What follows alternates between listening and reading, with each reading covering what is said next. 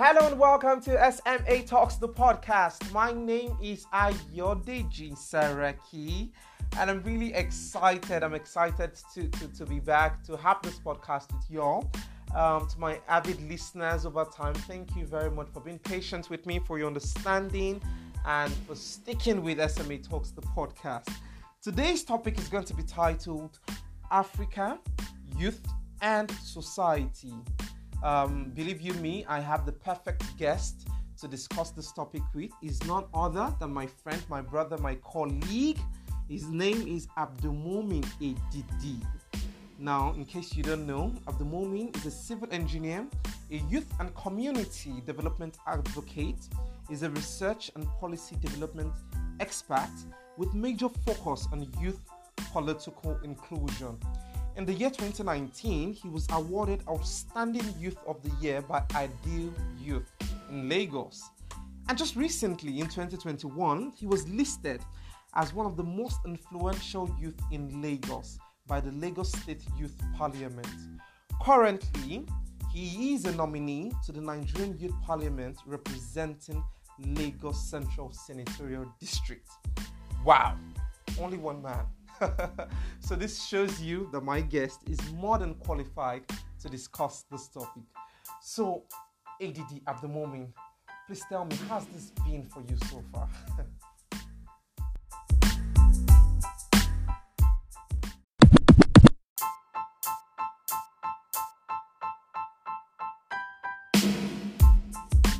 Yeah, that's very dear to my heart because um, I mean it's a major role for me to take the issues that bother young persons in Lagos Central Senatorial District from Etiosa to Lagos Island, Apapa, Surulere, Lagos Mainland, you know, to the national front.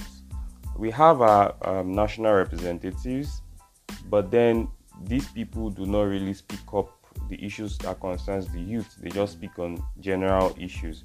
So for us, it's an opportunity to project the issues that affect the young people at this um, constituency to the national front.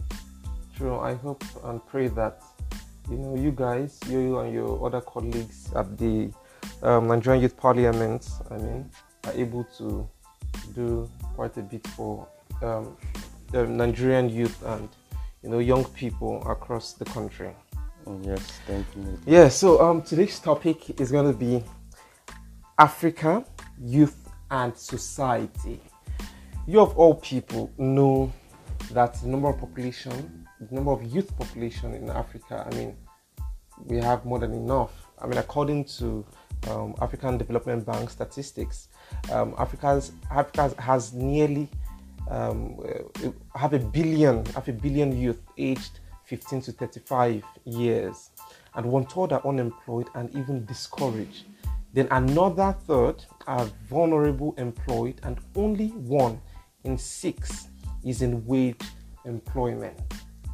So, so if, if we hear such statistics, I mean, it's heartbreaking that we have half a billion youth on this continent, Africa, and most of them are unemployed. The ones that are employed are in the wage the wage is not enough, you know, and most of them are even vulnerable to hunger, to insecurity, insurgents, for example, like in, in the case of Nigeria, you know, what is happening in Ethiopia, what's happening in several other African countries.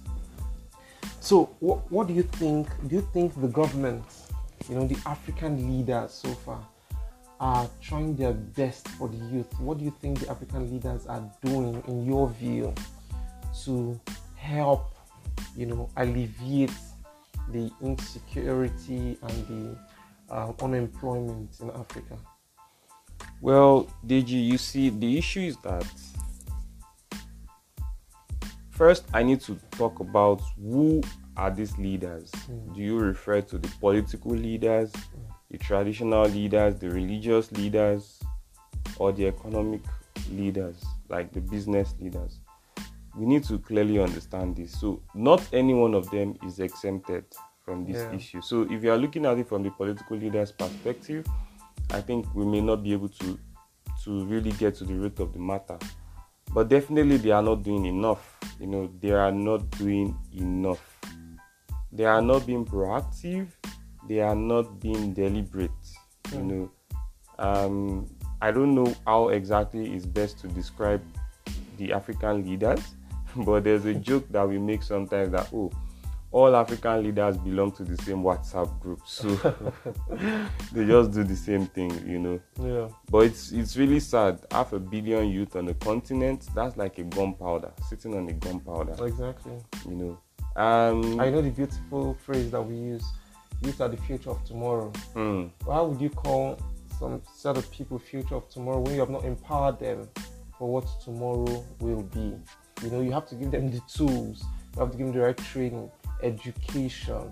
Um, they has to, you have to create a system of fairness and justice that they understand right from wrong properly.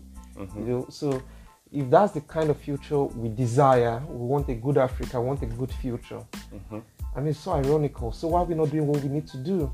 And the most annoying thing, we know what to do to empower this youth, and we are we are not doing that.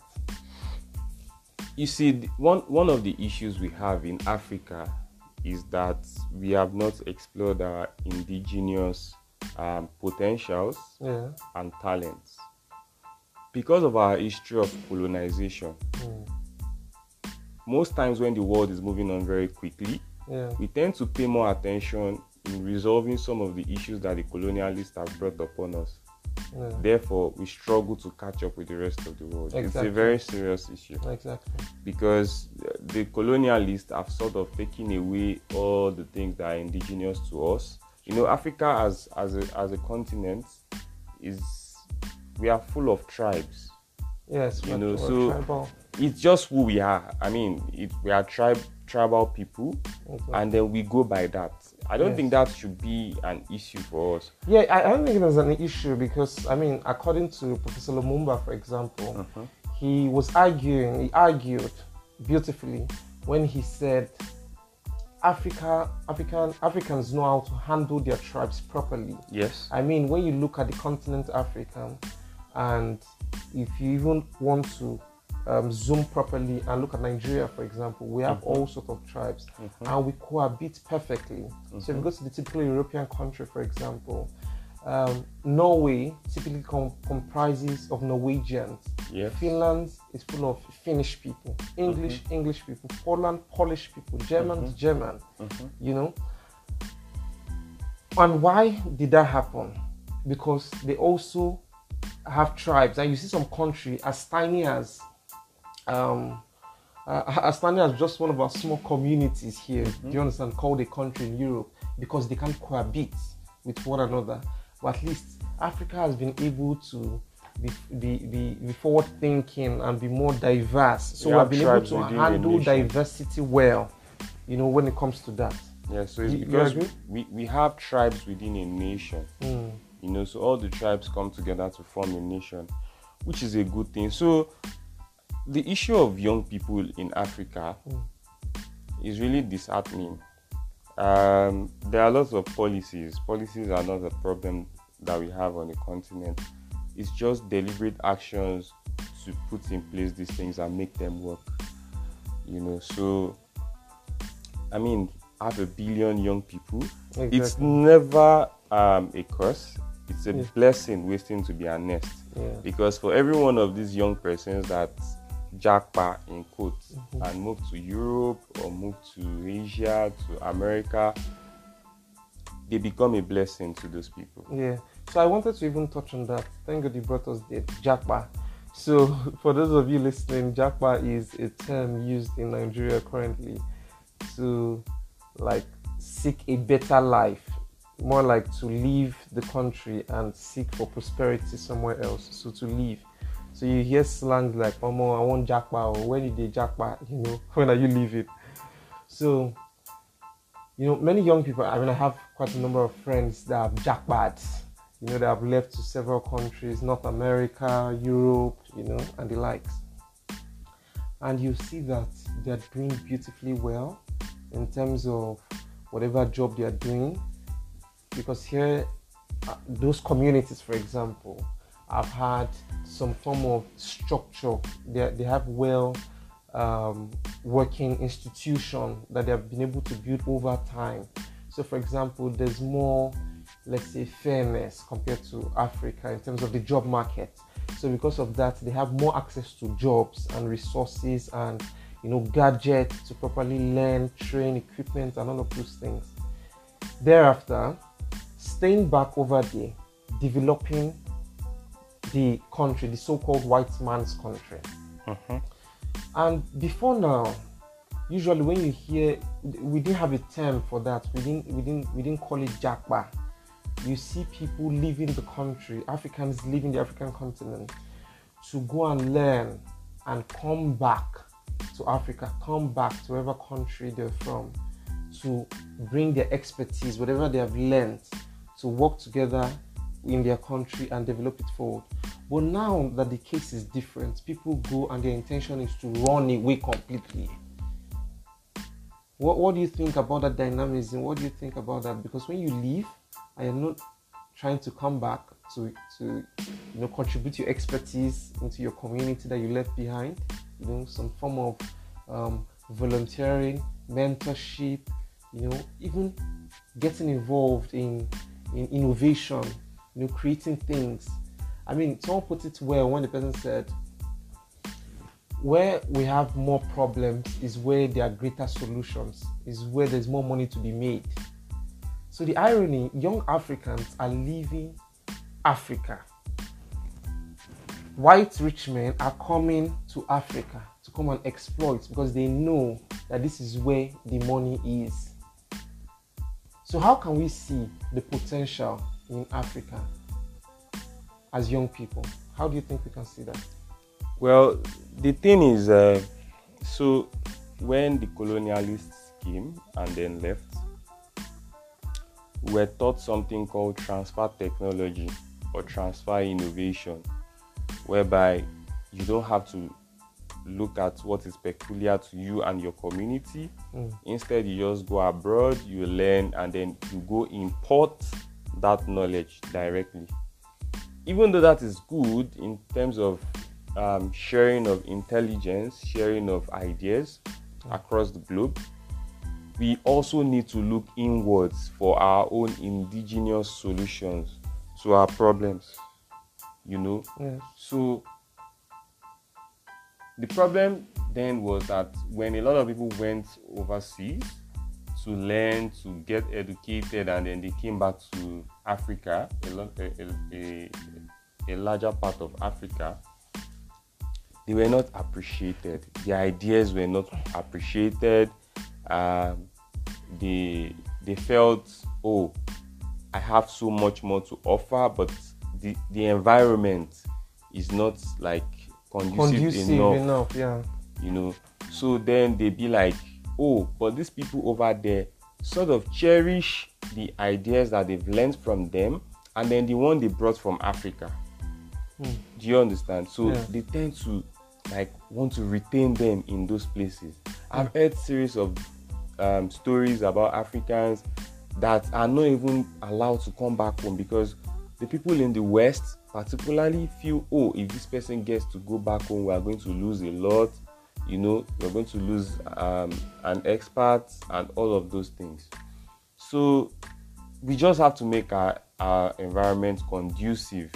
We have to make it conducive for young persons to grow, to explore their ingenuity, you know, and then develop solutions that are peculiar to our problems on our soil. Sure, absolutely, absolutely. Well said. Oh, so let's look at society, for example. Now, we are approaching, for example, in Nigeria, we're approaching the 2023 general elections, and Nigeria has more youth population than aged, uh, aging or aged population, and this election is going to be in 2023 Mhm.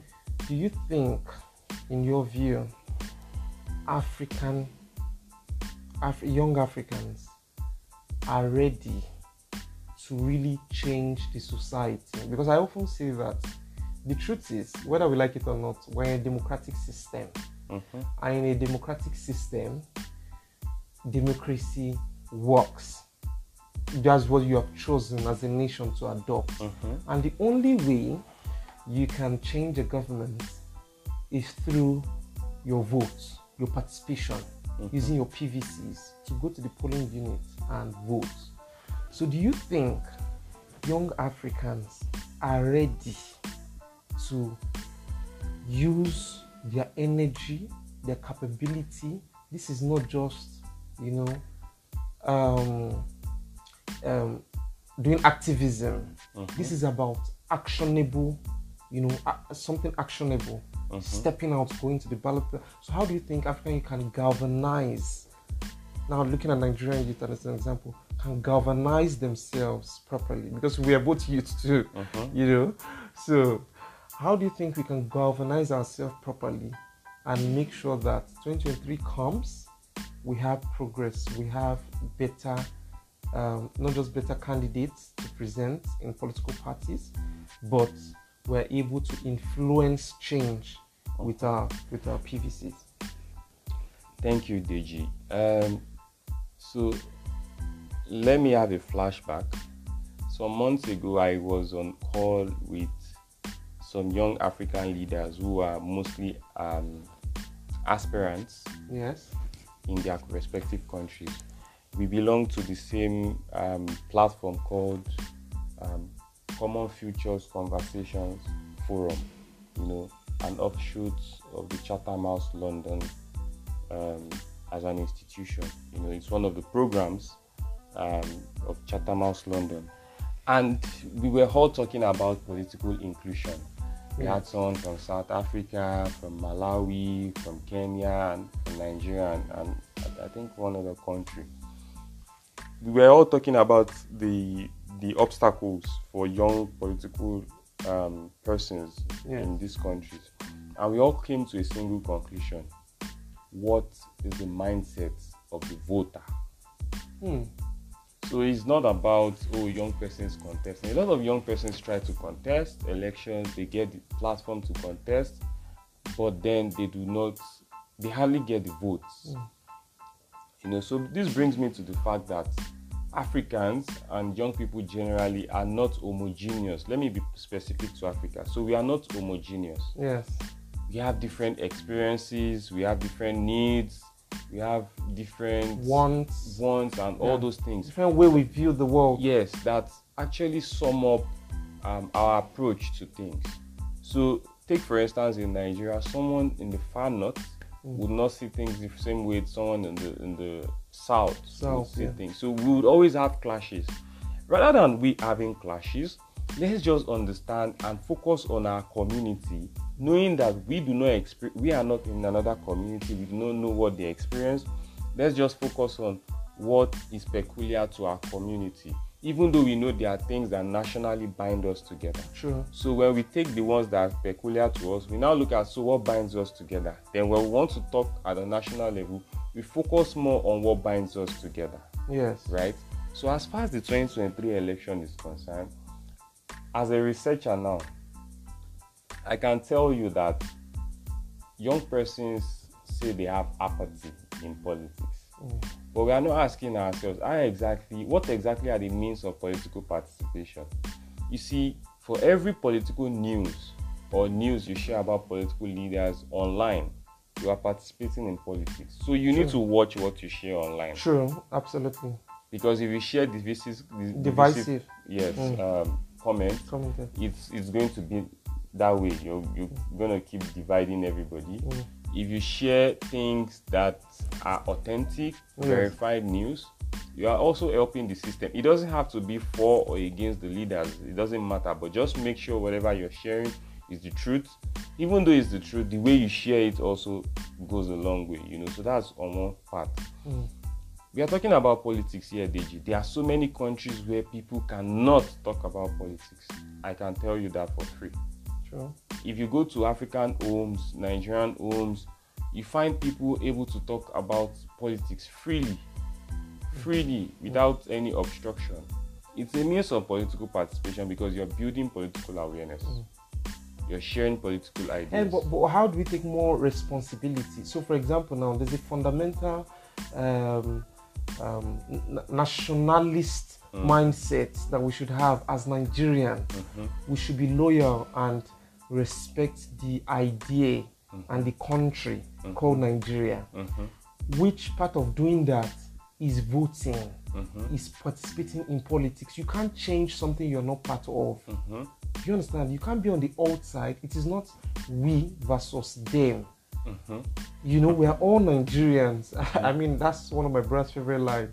You know, it is not you against us. Mm-hmm. We are together in this. So both the so-called politicians and the so-called African youth are all Nigerians. Mm-hmm. So how do young people now get involved and stop seeing the, the, the, the, the politics and leadership and participation as it is their thing? Mm-hmm. Do it. We're always waiting for it's almost like young people are waiting for a disaster to happen and mm-hmm. say, Oh, I knew it, I said it, this is what will happen, this is what they did. You know, mm-hmm. always the negatives. How do we be part of the process and get involved? Because I strongly believe that nobody's going to fully give you a table. Nobody's going to say, "Oh yeah, just come and sit down," and you know nobody's going to tell you that. You have to take yourself in. Uh-huh. How do you strategically take yourself in? Uh-huh. You know what?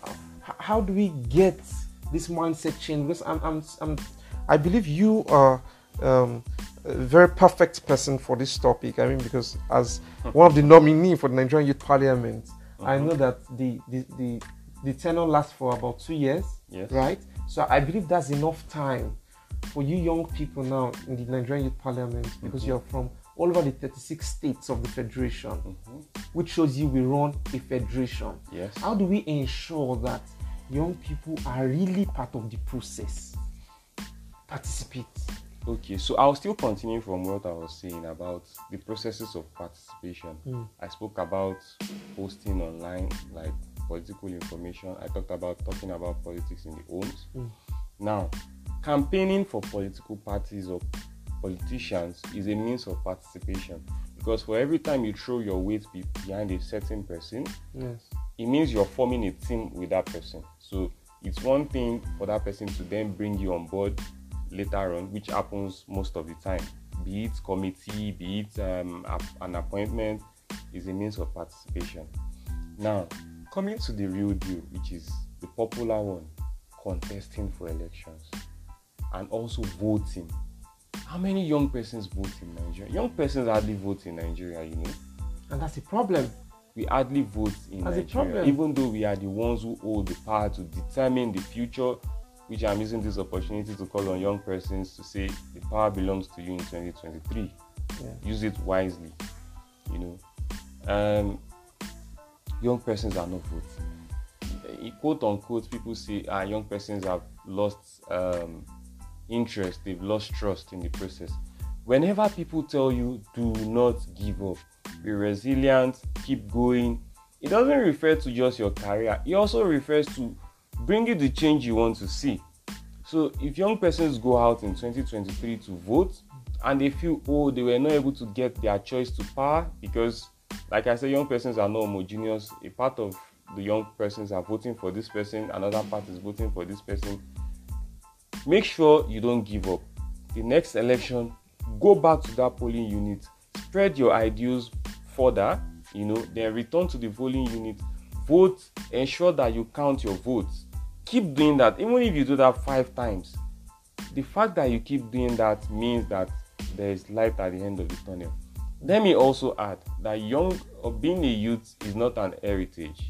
Is not is not an entitlement. It's a phase most human beings will pass through in life. Yeah. So the young person of say 20, 25, 26 today, in the next 10 years, is no longer a young person, you know, according to the policies that we have. Even though you may be youthful, but you, you are not necessarily a youth. So it means that whatever you need to do now, do it and move on. Then let's make sure that you, the next set of young persons that imagine and coming on board also sustain that spirit, that not dying spirit, True. that desire for change. Because what we've seen in Nigeria most times is when our parents they lost hope after the June 12, there was a lot of apathy, uh, which we are now trying to to overcome. You know, there are situations So where you want to go. you know, for the listeners, what do you mean by June 12th? So just quickly, briefly Yeah. June 12th is one that goes down in the history of Nigeria as a time when Nigerians came out to vote for the true president, which we all was? believed in, which was uh, Chief MKO Abiola, Abiola. you know, in 1993. And then the election was annulled by the then military government led by um, General Ibrahim Babangida. Babangida. So it's one that goes down in Yeah. history of Nigeria. Um, so in overcoming that apathy, um, we just need to be conscious, participate consciously. When you talk about the Nigerian Youth Parliament, the Ni- National Youth Council of Nigeria, you see, those are instruments of political inclusion. I'm talking as a researcher now again. Those are instruments of political inclusion. You have National Association of Nigerian Students, you have National Union of Enugu Students. I don't know if that is what it's called. I know we have National Union of Lagos State Students. Even in Lagos, each local government, each community has its own student association, for which gives them a front to interface with their representative. So if you walk up to um, your representative and you tell them, "Oh, I'm, I'm the president. I'm a member of um, National Union of Lagos Island Students," you know, you know, it's, is a sub sub of the Exactly. general one. Exactly. they give you audience. When that leader in that constituency wants to make a decision it sends that association an invitation to the table. So what do young people bring to the table? A lot of us just want personal things. We do not bring the issues that concerns all of us to the table most of the time. We just you know want national things. And then even the leaders that are not ready to work in the first place when once they see that you are ready to compromise they just ride on that and then in the I- end I- it's what I- they want I like you took us there. So let's. I think it would be nice to end on that issue of corruption. Mm-hmm. So I would like you to listen to what Professor Lumumba said when he was being asked. Just, just listen. Listen, I mean, we as you always say, the youths are the leaders of tomorrow. What is the impression? What do you, what kind of impression do you get about young people's approach to fighting corruption? you know, there was a time when I believed naively, of course, that the next generation is the generation that will be slightly better than our generation. But I'm quite clear in my mind that holding all factors constant, the younger generation is, in my view, even more dangerous to Africa. Oh, dear. Because they have learned from the older generation. Remember the age-old saying that when mother cow is chewing cud, baby cow, namely the calf, is watching very keenly. The next generation of Africans is waiting for the opportunity to be thieves. And a recent survey in Kenya demonstrated that over 40% of young people think that there is nothing wrong with corruption. The only thing that they think is wrong is to be arrested, and that the only thing that you must do is to avoid being arrested. And I'm quite certain that if a survey were to be conducted in Nigeria, many young Nigerians would love to be in the opportunity, in the situation where they can steal. So that people condemn corruption sometimes not because they hate it, but because they themselves don't have the opportunity to be corrupt.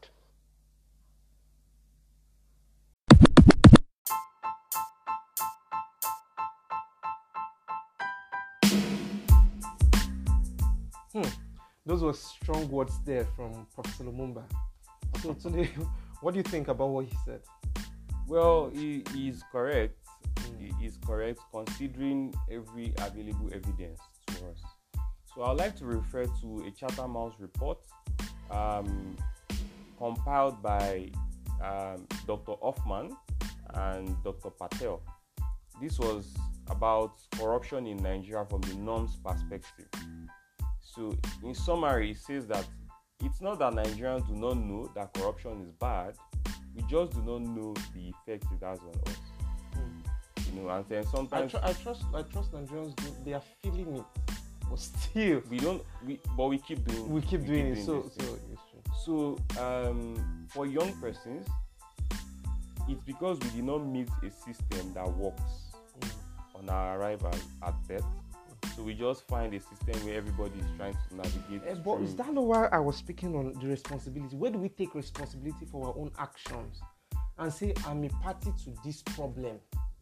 Mhm. Where do we where do we see ourselves that you too you're a problem because you are aiding and abetting mm-hmm. this corrupt practice, mm-hmm. injustices that is happening, mm-hmm. social instability, fraud, you know, and all of those things. So where do we see that I I am part of the problem and for us to solve this problem, we all need to change. We all need to have a different mindset. Where do we see that? Because it's just, like I said, we versus them. We blame other people. So when the roads are bad, for example, or the the rails, we don't have rails. We say, oh, they have come to spoil the rails again. Who are they? They are young people like you and I that went to do those things. So where do we take responsibility as youth? You see, it takes conscious effort to take responsibility. There is no single way to do this.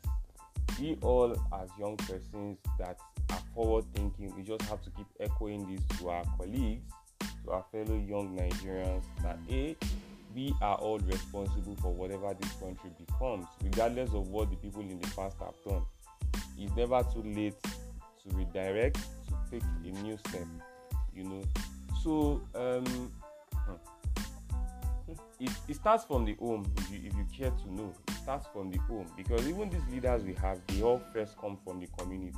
They, they didn't drop from heaven you know.